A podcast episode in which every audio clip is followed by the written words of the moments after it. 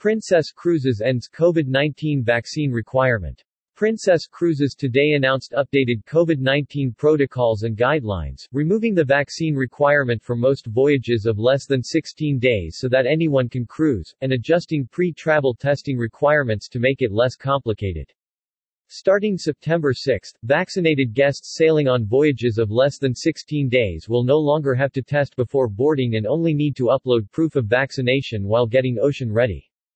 Unvaccinated guests, or those who do not provide proof of vaccination, on those itineraries will self-test within three days of sailing and upload proof of a negative test before boarding. These new guidelines apply to itineraries from all departure ports except where government regulations and protocols may vary like Canada, Greece and Australia. Below are the key points for Princess's updated cruise health guidelines for embarkation.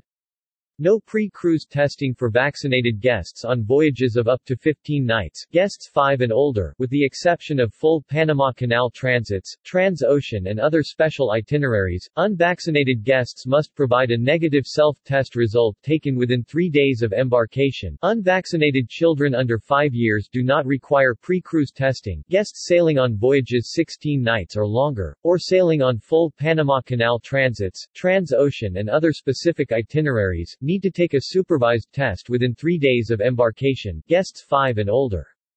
Guests on these types of voyages will be contacted directly by an ocean navigator to assist. Princess's updated guidelines reflect the cruise line's ongoing commitment to providing a safe and healthy environment for all guests and crew. These updated guidelines help ensure a princess vacation is available to everyone, said John Padgett, president of Princess Cruises. The princess experience is truly one of a kind and we encourage everyone to take a princess vacation that offers amazing service at unmatched value. The updated guidelines are subject to the local regulations of applicable homeports and destinations.